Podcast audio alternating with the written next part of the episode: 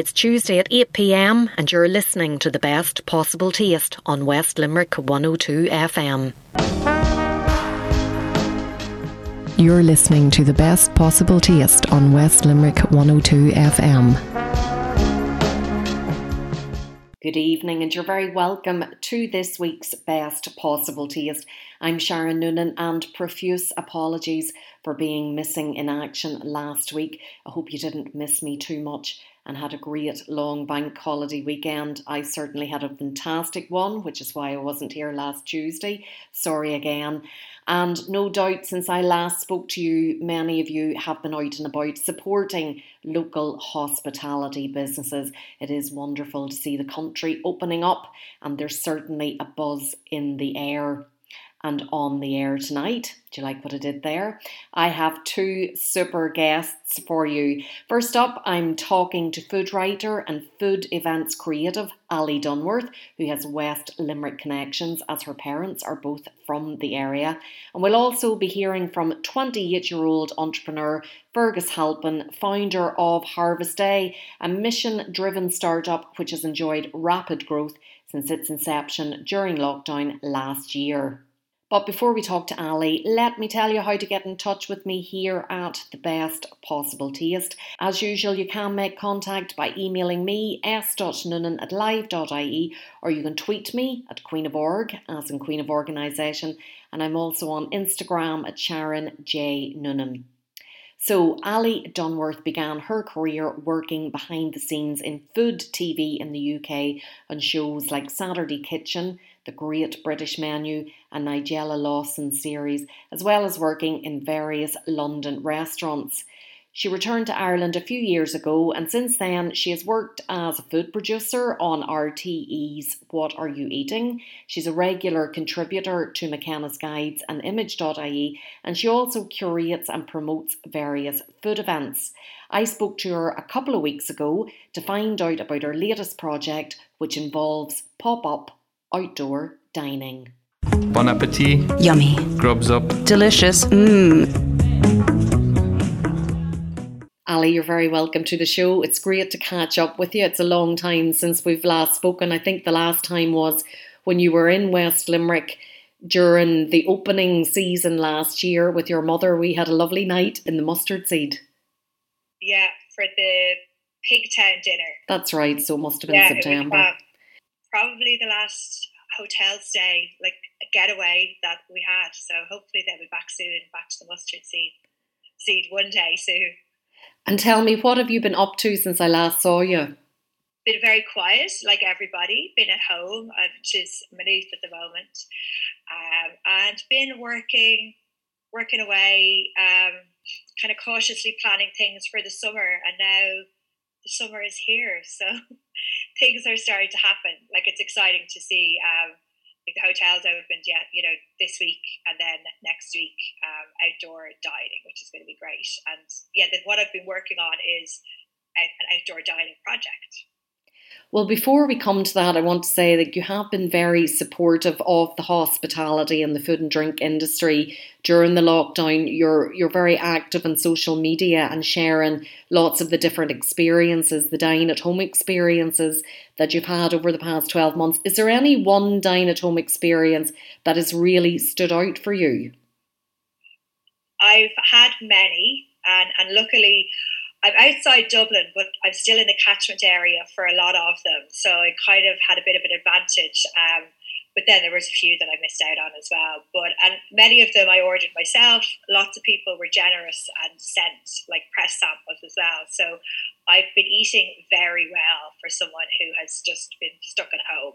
Um, but some of the ones I ordered many times was Alta Box, which I think was really successful and first off the bat. And that was just great value and you always it was always something different in that I did the I'm share experience for I had a birthday in lockdown so I ordered that. That was exceptional. We spent the whole day prepping and you get videos and there's not much work involved but there's a lot of detail and organization and we sort of took our time with that and matched wines with it and then there's just been some really fun ones. Like Mr. S was one I ordered loads of times as well because they were great value. And again, they were offering something different all the time.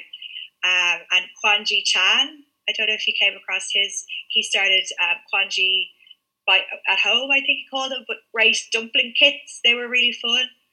Um, there, oh, one of the ones that I absolutely adored was Big Fan Bao, which is a new Bao restaurant on um, Camden Street, and I think they opened. Like I've never been there, so that was something I'd eaten that I didn't know anything about them, and that was really gorgeous, like fluffy kind of Asian bao and like different fillings to put inside. So so many of them were inventive and fun and just well thought through. And it was such a nice change. I'm sure you're the same for cooking for yourself. I just didn't want to cook every day. It was nice to have something that was a little bit different. And tell me, do you think the dine at home kits are going to disappear completely now that hospitality is starting to open up again?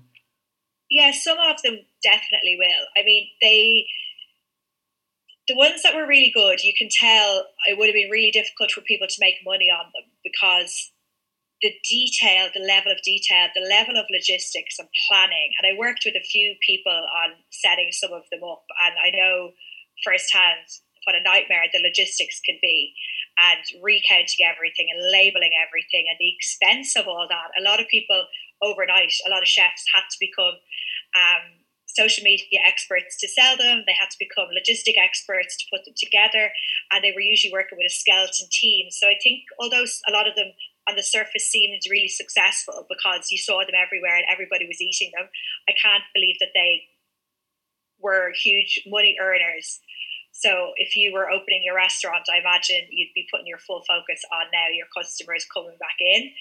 Um, but I do think a few of them will stick around, like stuff like the Bujo Burger Kit. I ordered that a good few times as well. At Bujo is a burger restaurant. They did that really early off the bat, and it just it's great value. I think it's like forty euros. You get like eight burgers in it, and it works really well. And it makes sense for them to have that as a sideline. Or I know the Dough Bros set up their pizza kits and they did loads of collaborations and they sold out every time they did a collaboration. I had the one they did with Kai, it was amazing. And I know that something like that will be, they'll keep something like that on because it makes sense for maybe burgers and pizzas. Before the more complicated stuff, like I don't think I'm sure we'll do that again. They might continue their picnic boxes. Um, you know, Mr. S is a small restaurant. I don't know if you'd have the space to still prepare boxes. So time will tell, but I'd say most of them will be gone. Well, putting my marketing hat on, it was a great way for lots of them to raise their profile and, and raise brand awareness all over the country so that whenever people can travel completely freely and, and go to different places, hopefully then they will go and visit said restaurants that they maybe enjoyed a dine at home experience from.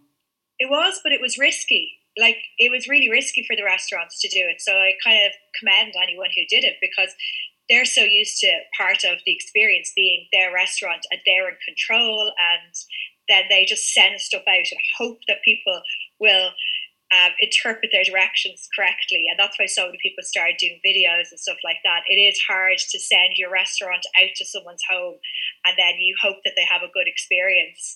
So I think it was a good idea, but for the people that it worked for, it really worked, which is great. Well, tell us about this latest project that you're involved in with Roe and Co. Firstly, explain what Roe and Co is. So and Co is a whiskey distillery that is part of the Diageo family. It's in Dublin 8, in the Liberties. And if you know where Guinness is, it's directly across the road. And it's this beautiful um, red brick building. And they have been like they've been there for a good few years now, um, doing their own um, Irish whiskey um, in the distillery there. And in normal circumstances, they would do tours, and they have beautiful bar in there. They have a beautiful shop, and they have every kind of cocktail equipment, and they've done loads of collaborations with um, Irish businesses like Jill and Gill, who are jumper designers. They've done Roe and Co collabs with them, and they're always really supportive of Irish designers and artists. Um, so I've been a fan of Roe and Co and been into the distillery and the shop quite a lot. and actually they started kind of cocktail kits during lockdown as well so i think they had a bit of awareness there which was great but basically last summer when there was the shutdown they have a beautiful outdoor space and they obviously couldn't open as a cocktail experience as a bar so they offered the space up to local businesses to take the space so um, Variety Jones, they're just down the road on Thomas Street. They came in and took over for a pop up, and they just gave them the space. And um, Variety Jones ran the food side of it, the restaurant side of it themselves. They had Niall Sabongi in, and I think a few other people, and it went really well. And they were really happy to give the space to local businesses. Um, I think it benefited them because they had people in the bar, um, and they really want um, to work on people drinking whiskey more with food and food matching. So it was great experience for them to have, say, Variety Jones in there and match drinks to their menu. So this year they decided they would do it again and for the whole summer. So I came on board to help them book the restaurants and sort of curate the um, curate the season of eating. Um, and I have worked with Diageo before on lots of stuff across the road in Open Gate um, Open Gate is like their experimental brewery. So I've done events with them there, and we've done um, we did like a winter festival there. So I know the team well, and I know they are into supporting the local businesses and lesser known chefs. So that's why I was really excited to come on board. So we said, who would we ask? What would we do? Originally, we didn't think indoor dining would happen so early. So the original idea was the restaurants who can't open to offer them the space, uh, people who didn't have outdoor dining spaces. So, but then that July date started to be floated, and we were like, okay, actually, everyone's going to open up again. Are we even going to have enough people that will want to come in and cook, or will everyone just be concentrating on their kitchens? So we started to look at other businesses that we thought would be work really well with the whiskey, but would also really benefit from having the space. So that's how we ended up with the list of restaurants. And tell us about who you're collaborating with. We released the first two residencies last week. So Spitalfields is first up, and they're just around the corner in the Coombe. So they're a local Dublin 8 restaurant. They opened like they're not even open two years, and for a significant amount of that time, they've been closed because of COVID. So they are a pub space. They don't have any outdoors, so they couldn't reopen. So they were someone we were like, would be great to give them the space. I adore Stephen McAllister's food, and I've eaten there lots. And Declan Maxwell is the front of house there, who I think everyone in hospitality in our world knows and adores. So we thought they'd be a really great um, option to get on board, and they were keen because they're understandably they were nervous about when they'd be able to reopen so they said this would be a good opportunity and they had done a very successful batch of um, picnic boxes last year um, but they hadn't continued with the kind of at-home kits um, but they had great success with them. So i thought let's do that picnic version here.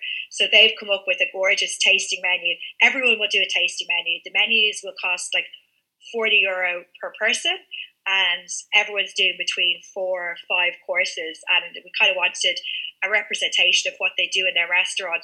But equally we asked everybody to have fun um, because I think people are going back out there now for experiences. No one's been out in ages. They want to have relaxed bit of crack. It's not really about having uh, this meal that's going to blow you away technically or anything. Plus, the chefs are just cooking out of an airstream. Um, so it's tiny. So they're very limited to what they can do. So Spitalfields is going to do a sort of picnic inspired um, pub food menu, and that's going to be matched to drinks.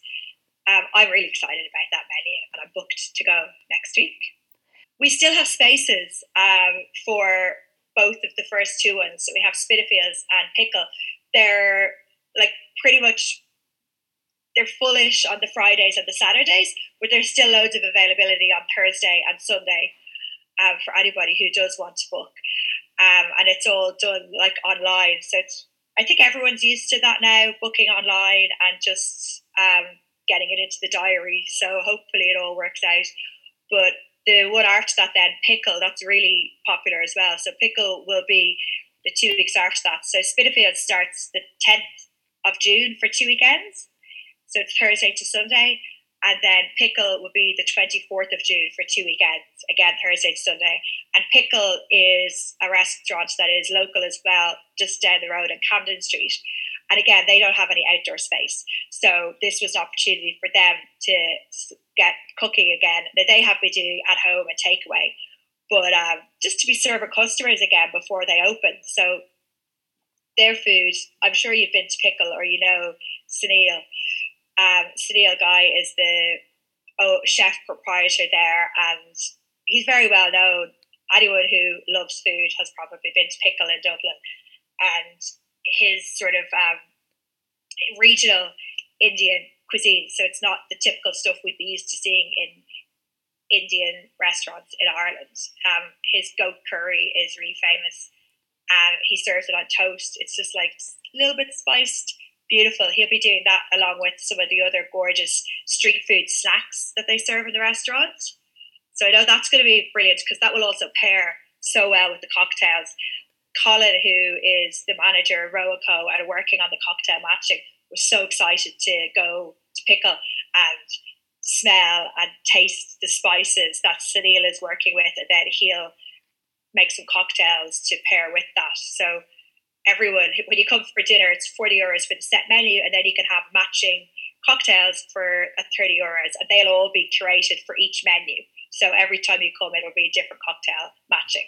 And then after the first two, which is Spitalfields and Pickle, we have four more. Um, really exciting. So Bahay is um, a guy called Richie Castillo, and he has been cooking in Dublin in like in Dublin 8 in Bastable and Club Clanbrassil House. And he's branched out in his own now with a Filipino pop up that he's working on. And his mother um, was Filipino, so he's learned flavors and his tastes and everything from her. So that's going to be an amazing menu. And I know there's much excitement about that in the kind of food circles because I certainly haven't tasted anything like that in Dublin. And then we've got Night Market, who are down the road in Ranelagh.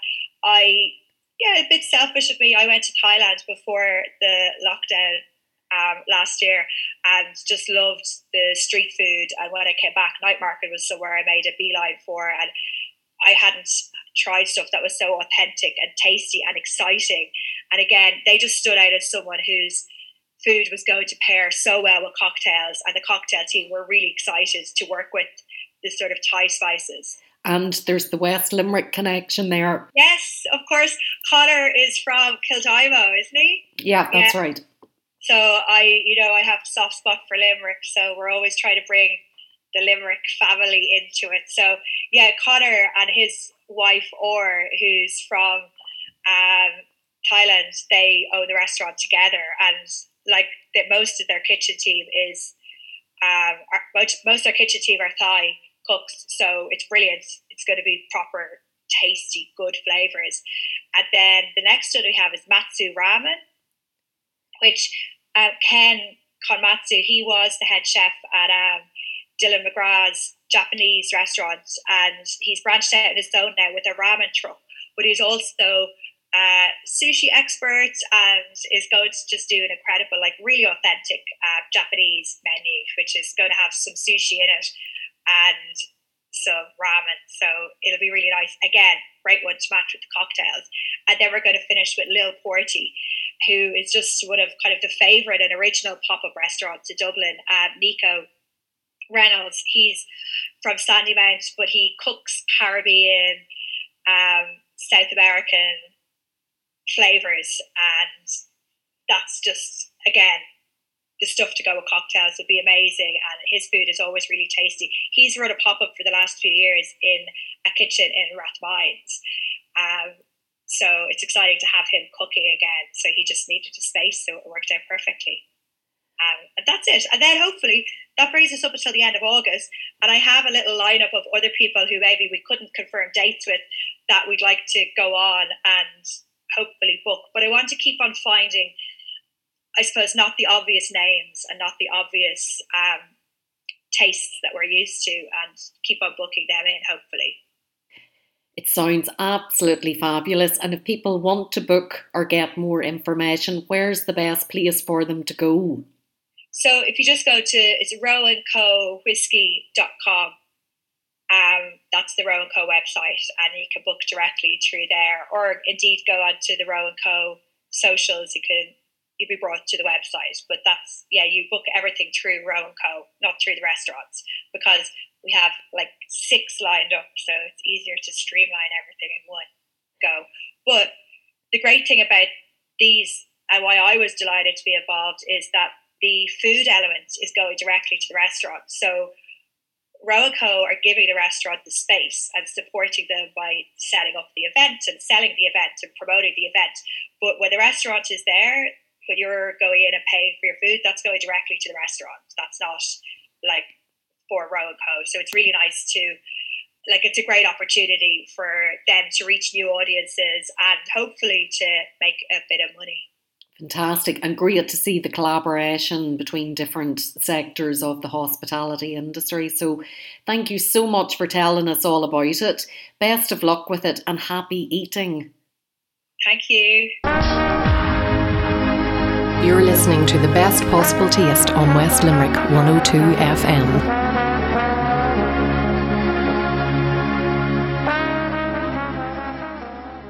Welcome back to the best possible taste. I'm Sharon Noonan, and just before the break, we heard from food writer and events creative Ali Dunworth, who has been busy planning some fantastic pop up dining outside experiences in Dublin. And be sure to follow Ali on Instagram at Ali Dunworth to keep up to date with all of her interesting and very exciting projects. If you're just tuning in now and you missed that, you might want to catch the best possible taste on West Limerick 102 FM when it's repeated on Wednesday mornings at 8am. And the podcasts are available to listen to on my website, sharonnoonan.com, as well as iTunes and the podcast app. Next, tonight we're going to turn our attention to a nationwide home delivery vegetable box service thanks to 28 year old entrepreneur Fergus Halpin. Fergus is the founder of Harvest Day, a mission driven startup. It describes its service as the next best thing to shopping at the farmer's gate. So let's find out more. Bon appetit. Yummy. Grubs up. Delicious. Mmm. Fergus, you're very welcome to the programme. Thanks so much for taking the Zoom call today. I am particularly excited about your story because of my own personal family background. Harvest Day. It's a vegetable box delivery service. Tell us how it all came about. Yeah, thanks for thanks for having me. Um, it all came about. So basically, COVID brought me back to Ireland. Um, I I spent a couple of years living over in Australia. Um, was was traveling um during kind of when COVID was starting to to rear its head, and then once once Ireland was was going into lockdown, I decided it was probably time to to head back.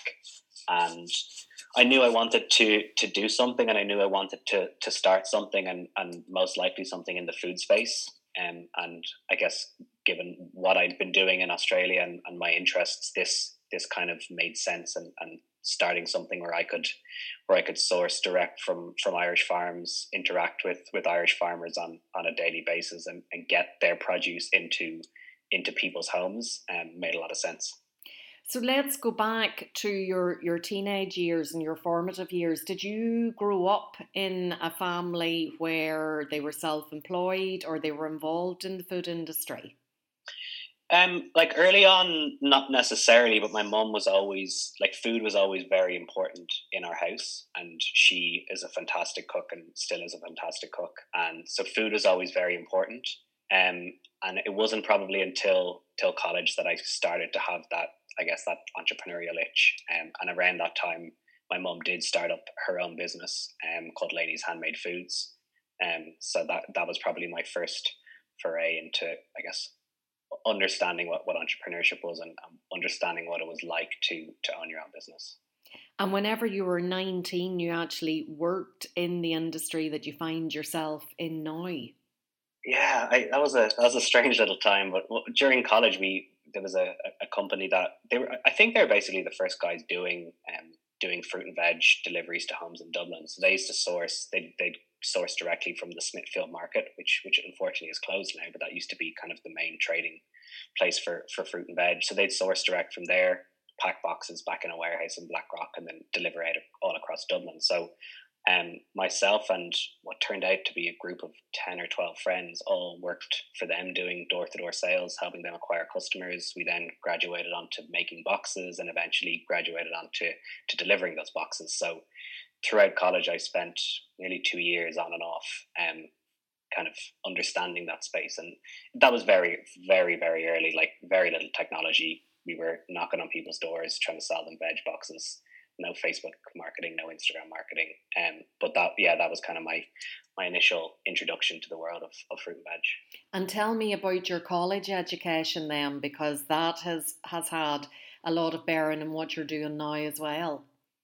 Yeah, well, co- college was the undergrad was marketing and or was sorry was politics and, and international relations, and then I I decided that I had I guess a keen interest in business. And went on to do um, a master's in marketing in in Smurfit and that yeah that that that that was a very much a transition course which was great for me. Um but that kind of once i finished that i knew that i, I wanted to find myself um i guess quote unquote in the business world of, of, of some sort and you went to australia at that stage yeah so i spent one year working in a company called qualtrics in a like a kind of heavy tech sales role where you're doing 50 cold calls a day 50 emails a day and I did that for for just over a year, and then got itchy feet. And this, I, am a surfer at heart. That's I've grown up surfing, so Australia was a was a natural a natural destination for me. And um, so yeah, made the made the leap after uh, one year after finishing my my masters. Tell me how it all came together. Then you have this background in entrepreneurship from your mother's business. You have the experience working for the the first company that did the vegetable box deliveries in and around Dublin. You spent time in Australia. You're you're obviously your education side of things as well. So this all culminated last year, and you came up with the idea of Harvest Day. So in order to get the business up and running, there must have been lots of different things that you had to do, research. You obviously had to identify suppliers and you wanted the business to be of a certain standard and quality. So, just talk us through how you came up with the idea and how you brought it to life. Sure. So, the the I guess the online space and the online subscription space specifically is something I spent a lot of time working in in Australia. So I I understood that that space pretty well and understood how to get produce from A to B and again get it into people's homes and then also how to sell that to people. Um, and then the other part of it was obviously the farmer piece, and that that is something that over the last few years I found myself getting more and more interested in. Like I'd I'd be sitting at home for two or three hours watching videos on YouTube on how to start a no-till market garden and do all, all those things. So so it, those two kind of mashed together is how Harvest Day started. I knew I, if I was going to start something, it was going to be online. It was going to be most likely subscription. Um, and I guess the passion for, for wanting to speak or wanting to deal with, with Irish farmers. My, my one of my original plans is actually to start a market garden of my own. Um, while I was sitting in, in quarantine at home after just getting back, I was thinking about that, but that was just unfeasible at the time. Um, so yeah, the next best thing was was okay. Well, what about if if if I start connecting with with Irish farmers um, and try get their their produce into people's homes? Um, like I noticed the supermarkets didn't have local organic Irish produce. Um, and after a couple hours of, of research on Instagram, I realized that there was this network of farmers all over the country. But for someone living um, not close to them, it, it wasn't really possible to to get their produce. Um, and also, I guess that that transparency piece, I, I saw that there was, I guess, a bit of a, a, gap in the market. I think I think Ireland has has great producers, but there's I guess there's a lack of transparency sometimes in in the fresh produce space because if you're making a jam or making a chutney, your your brand is on it, your label's on it. Whereas I think for a lot of people, a cucumber is a cucumber, a courgette is a courgette and um, yeah, there's a whole story to be told about how that cucumber was grown and who grew it and where it was grown and how it was grown. Um, and I kind of noticed that that nobody was was really doing that. Um, and that, as I said, there was this network of, of farmers that had produce, and I believed that there were customers out there who would, if they could, would want to buy that produce. Before we talk a bit more about the specific farmers, I think it's worth elaborating on the subscription concept because I do believe it is relatively new to Ireland, and people yeah. sometimes think if they're on a subscription, well, you know, every month so much money comes out of their account and they've, they've no control over it. And with food, for example, it's something I've seen pop up more and more. For example, chocolatiers would be having subscription services where you get lots of different, you don't know what's coming every month, which is lovely, but it's always chocolate, which is great. Uh, yeah. Neighbour for example, operates a subscription service as well, and I think it's a great way to encourage customer retention and customer engagement. So, just explain how your subscription service works. Sure. So, we offer what what we call a flexible subscription. So, like, there's no contracts, no payment in advance. You're you're not locked into anything. Um, it's not like you when you sign up you need to get X number of boxes before you can get out. So um, we all we ask is that if you so we have we have skip functionality, we have pause functionality, and we have cancel functionality. So if you want to skip your delivery, you log on to your Harvest Day account and you skip the box for next week. You might, for example, we have people skipping this week because they know they're going to be away on the weekend for the public holiday. It's as easy as a click of a button. Um, you can pause your subscription if you're going away for or five weeks, um, and then you can also cancel it at any time. Um, all we ask is that you you do it before our order cutoff, which is eight a.m. on a Tuesday morning. We'll then tally our orders with with the farm for the farmers and, and send them out their produce orders. So, but it's it's I think for something for something like food and, and something like fresh produce, which you are going to buy every week, and if if you have to remember to order it every week, then you forget, and then you end up going back to the supermarket, which is something that you, but but at least the assumption we have is if people are buying our box because they want to support Irish farmers, they want to support local farmers. Um, whereas if you forget to order, then um, you find yourself back at the supermarket. So by offering a flexible subscription, I guess it gives people the confidence in subscribing because it's flexible and they're not locked in but also it, it means that they they're guaranteed their food every week. And the the products, the produce that goes into the box, is it hmm. all mm. Irish and is it all organic? So it's all Irish, and then we we have we have our certified organic produce, and then we also have produce which we call naturally grown, which is smaller farms who may have decided to not go down the certified organic route, um, but are growing without chemicals or pesticides. They're still buying organic seed, um, but they they don't see the need to to to get I guess have that that certified organic stamp. Um, so we we work with those farmers and, and understand what they're doing on their farm. But about at the moment, about eighty percent of our farmers are are certified organic. So if I was to go online, what day of the week do I go online to put my order in? so orders and this timing now, orders close at, at 8 a.m. on, on Tuesday morning. So um, once you order by, by 8 a.m. on Tuesday, then you'll get your box delivered out on, on Thursday or Friday, depending on where you live. Um, so we, we offer a, a Thursday delivery to everyone in Dublin, Kildare, Meath, Wicklow, Louth, and then a Friday delivery to those areas plus nationwide the rest of the country. And how is it delivered in terms of packaging and the actual person delivering it? So we we have our local logistics partners which which do the Dublin, Kildare, Meath, Wicklow, Louth, and then the remainder is managed by by DPD. Um, so you get your box; it'll have your your fresh produce in it. It'll have your a little bit of void fill packaging. Um, you'll get in it two recipe cards, sorry, three recipe cards. Um, and you'll get what we call our newsletter, which tells you what's in the box that week, which farm it came from, how that produce was grown, um, and a little story highlighting something in, in the box for that week. Um, so last week we had green garlic, or some people call it wet garlic.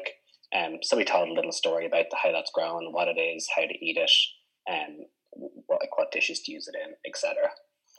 So, do you get to choose what's in the box, or is there like a small, medium, large box, and you just pick one of those, and it's kind of potluck, whatever's in season, whatever's available, and it, you know, it's a nice surprise to have it.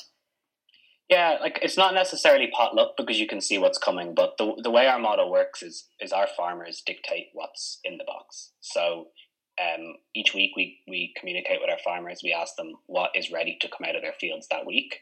Um, they will then tell us, and then we will populate the box contents based on that. Um, so when you go onto our website, you can see what's in in the box. We at the moment we offer two.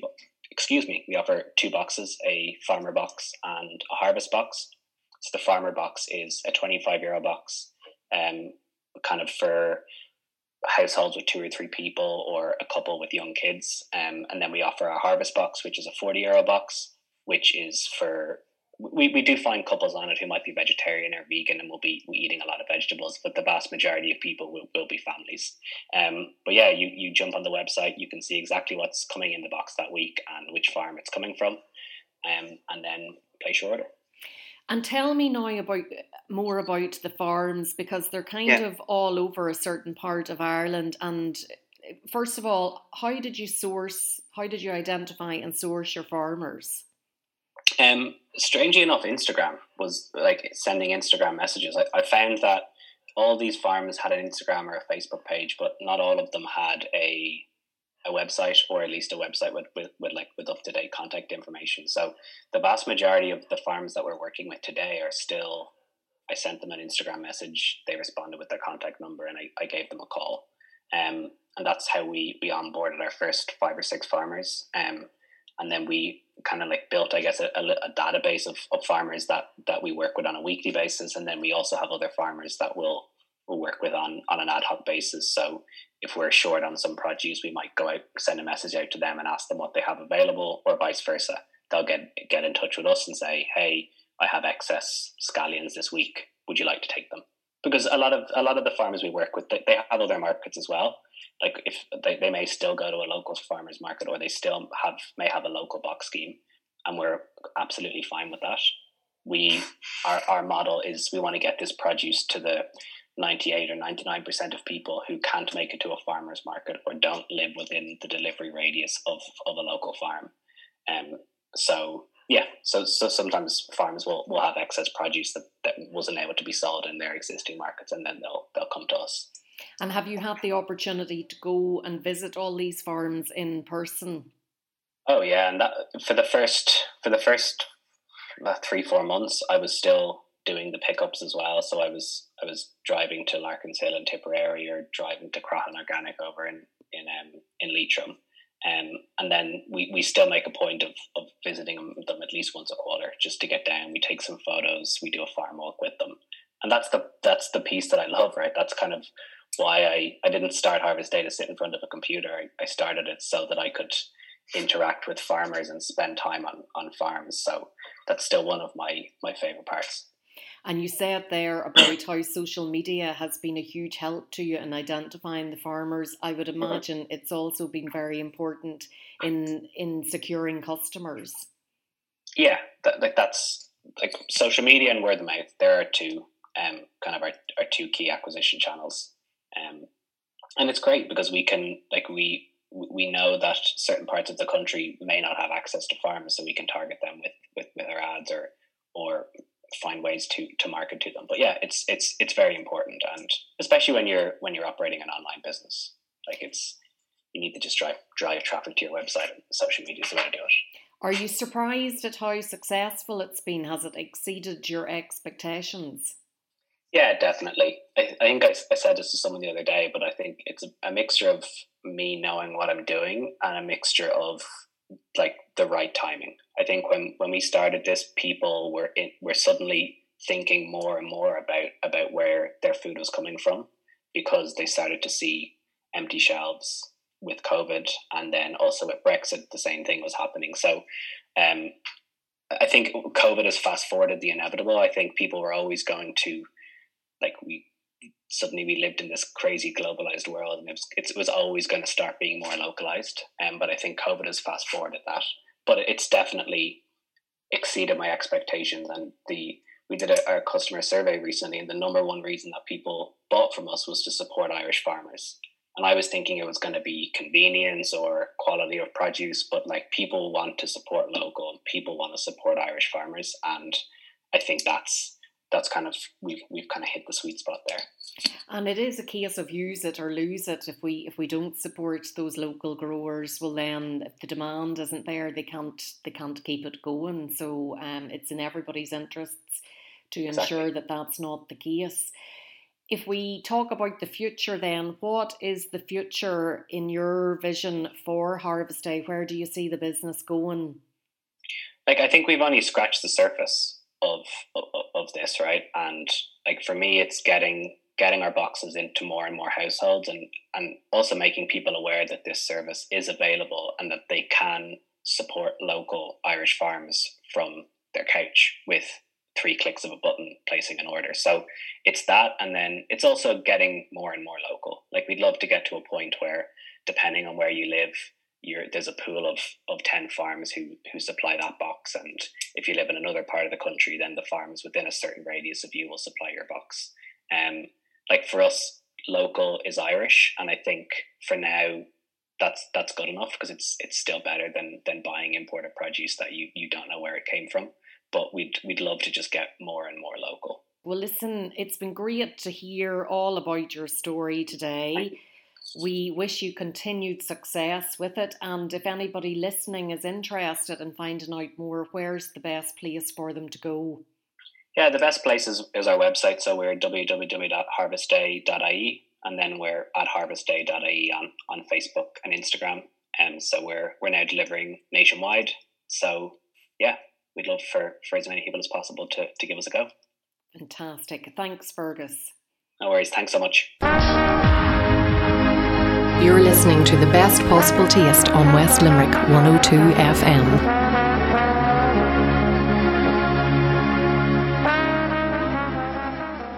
Welcome back to the best possible taste. I'm Sharon Noonan, and just before the break, Fergus Halpin from Harvest Day, a nationwide home delivery vegetable box scheme, told us all about his business which he launched last year in the middle of lockdown. And Fergus highlighted how he's working closely with small scale organic and pesticide free farmers and his company's commitment to sustainable practices. And we wish him continued success. And earlier in the programme, food writer and events creative Ali Dunworth highlighted a pop up dining project that she's currently involved in that makes the most of outdoor dining. If you're just tuning in now and you missed that, you might want to catch the best possible taste on West Limerick 102 FM when it is repeated on Wednesday mornings at 8am. And the podcasts are available to listen to on sharonnoonan.com as well as iTunes and the podcast app.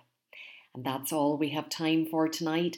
Thank you so much for your company, for tuning in, and for listening, and of course to all of my guests, Ali Dunworth and Fergus Halpin. Until next week, bon appetit. Do you want to get in touch with the best possible taste? Do you want to come on, share a recipe, review a cookery book, or just have a general chat about what you like to eat and drink?